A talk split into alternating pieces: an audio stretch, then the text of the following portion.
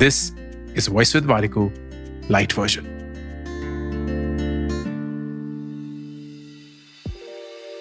अपने पापा के साथ ये पाँच खूबसूरत यादें, वो साइकिल या स्कूटर की सवारी।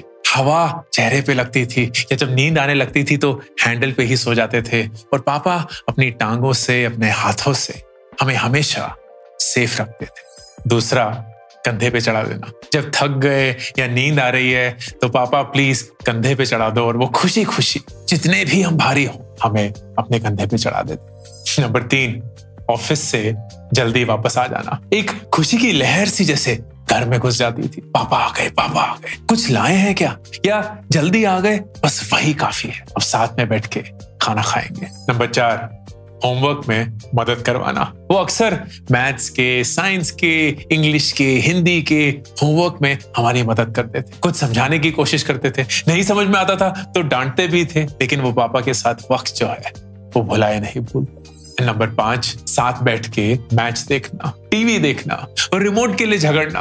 पापा, ये नहीं देखना है, लेकिन वो अभी भी अपने अमिताभ बच्चन के और राकेश खन्ना के गाने सुने जा रहे हैं। उन्हें एक अलग सा मज़ा मिलता था।